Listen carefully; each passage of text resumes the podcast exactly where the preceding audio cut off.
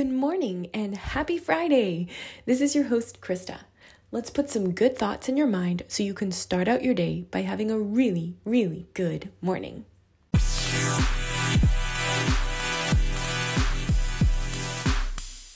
Welcome to our Healthy Living series, where we get to explore great ways for you to live as the healthiest version of you. I'm definitely no doctor, but I always enjoy finding ways to intentionally make my body, mind, and soul healthy. Today's healthy living topic is friendship. Ecclesiastes 4 9 through 10 says, Two are better than one because they have a good reward for their toil. For if they fall, one will lift up his fellow. But woe to him who is alone when he falls and has not another to lift him up. I've always enjoyed having friends, but I think I always viewed my friends in a way that said, I like you and I'm glad to have you in my life, but I don't need you. I know now that this was a way for me to protect my heart. If my friends ever hurt me or walked out of my life, I could be relatively fine because I never needed them in the first place.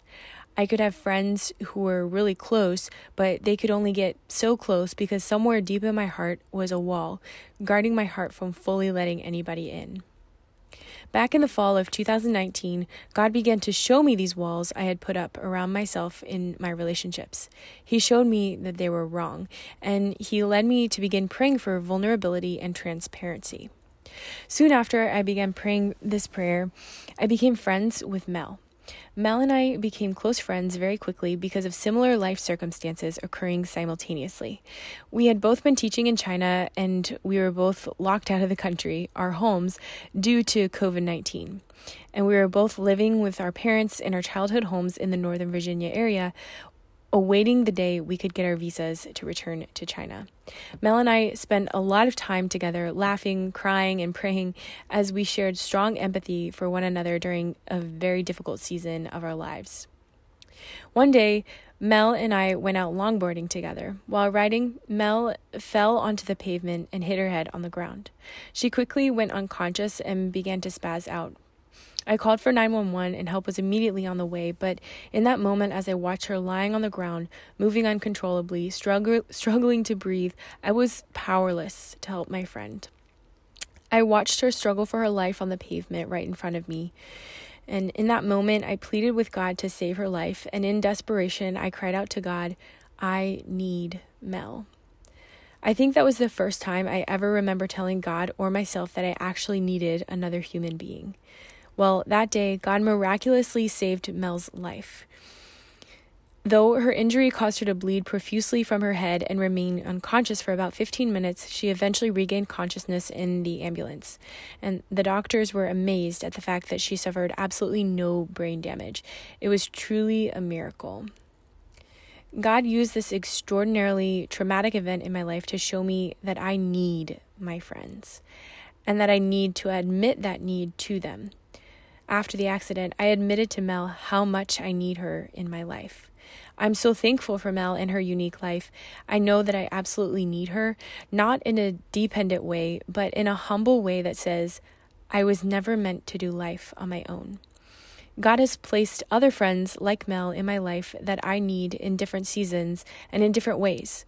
I'm learning to embrace all of my friends for their true worth in my life. None of them are disposable or replaceable. Though we may go through distant seasons or lose touch, every one has a purpose in my life for a specific need in a specific season. Hey, podcast friends, you were never meant to do life on your own either. We are stronger together. Today, celebrate the friendships that you have. Tell your friends how much you need them in your life and show them how much you care for them by writing a simple note or making some time for them this weekend. If you don't already have strong friendships, keep in mind that friendship, like any other healthy living practice in your life, will take effort and hard work and a whole lot of vulnerability. Seek out a good friend today. I'm excited to use this episode to launch and introduce you to our next series coming up next week, which are which is our friendship series. In this series, I have the privilege of inviting five of my friends onto the podcast. I will have one friend on the show per day of the upcoming week. Each friend has agreed to share a short bit about their lives on the show. All five of these wonderful friends have played a significant role in my life and especially in my walk with God.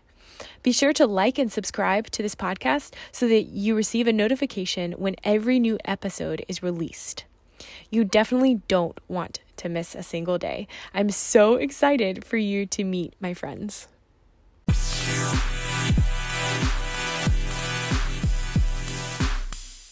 All right, you guys, thanks for listening to your Good Morning Thoughts today.